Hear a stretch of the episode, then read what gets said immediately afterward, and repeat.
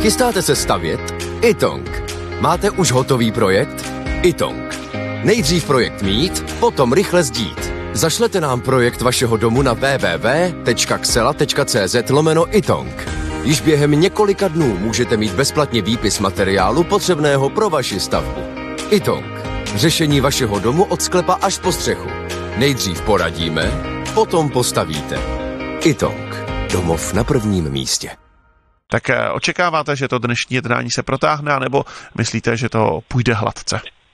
Ne, nemyslím si, že budou eh, nějaké velké diskuse. Předpokládám nějaké pozměňovací návrhy při druhém čtení. Ty my si převezmeme, projednáme, projednáme je tak, jak nám to ukládá zákon do 14 dnů v rozpočtovém výboru. Hmm. Opoziční poslanci navrhují v rámci letošního rozpočtu přesuny v objemu 48 miliard korun. Peníze chtějí brát hlavně z vládní rozpočtové rezervy a přidávat je chtějí například školství anebo také ministerstvu vnitra. Eh, myslíte, že některé ty eh, pozměňovací návrhy opozice projdou, anebo eh, v tomto máte jiný názor a opozice tedy bude mít smůlu?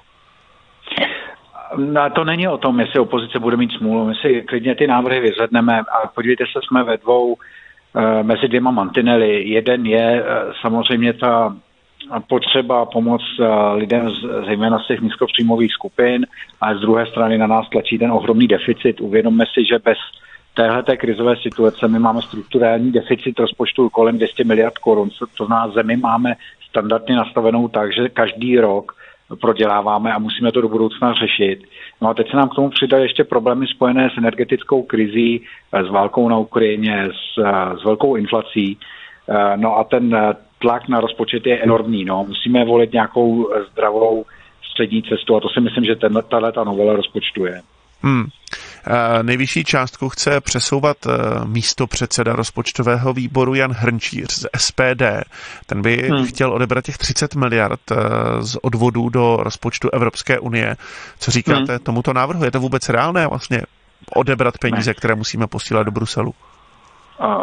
Ten, ten zkaz od nás je, eh, to jsou peníze, které tam samozřejmě musíme mít. Jsme členy Evropské unie, jsme členy NATO, z Evropské unie jsme zatím čistý příjemce, to znamená, není důvodu pro to, aby jsme neplnili své závazky. To znamená, na jednu stranu my nemůžeme říkat, my vám nedáme žádné povinné odvody, které jsme povinni Evropské unii dávat a na druhou stranu uh, si daleko více bereme na dotačních titulech.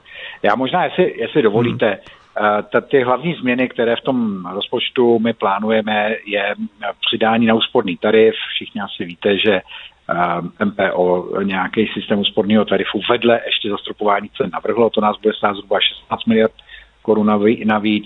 Je tam počítáno s tím, že dokrýváme 10 miliardami uprchlíky z Ukrajiny, Potom počítáme s jednorázovým příspěvkem na dítě, asi všichni už e, posluchači ví, o co se jedná, 8 miliard e, korun. Je tam druhá valorizace penzí 7,8 miliard korun.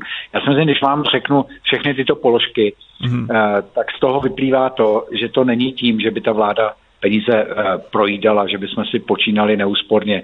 Je to, jsou to navýšené prostředky, které mají pomoct občanům ve zvládání této kritické situace a boří se jedna veliká mantra, si myslím, když vidíte eh, rozpočet na nový rok a i novelu tohoto rozpočtu. Eh, tato vláda nemíní nijak zásadně nabourávat eh, sociální systém. Naopak, v tom příštím roce my počítáme, že na výdaje Ministerstva práce a sociálních věcí půjde o 140 miliard a posloucháte dobře, o 140 miliard korun víc, jenom 90 miliard korun mají na valorizace penzí. Hmm. Takže vy jste s tím rozpočtem spokojen, nebo máte třeba nějaké jiné představy, jak by měl vypadat, ať už letošní nebo příští?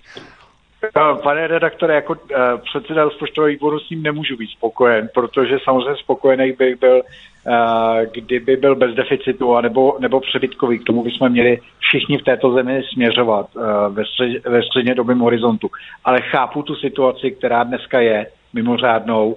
A věci se mění vlastně z měsíce na měsíc a musíme tuto krizi přestát tímto, myslím, že někdo říkal válečným, krizovým rozpočtem, to je jedno, jak to budeme dneska nazývat, tak to musíme takto zvládnout. Hmm.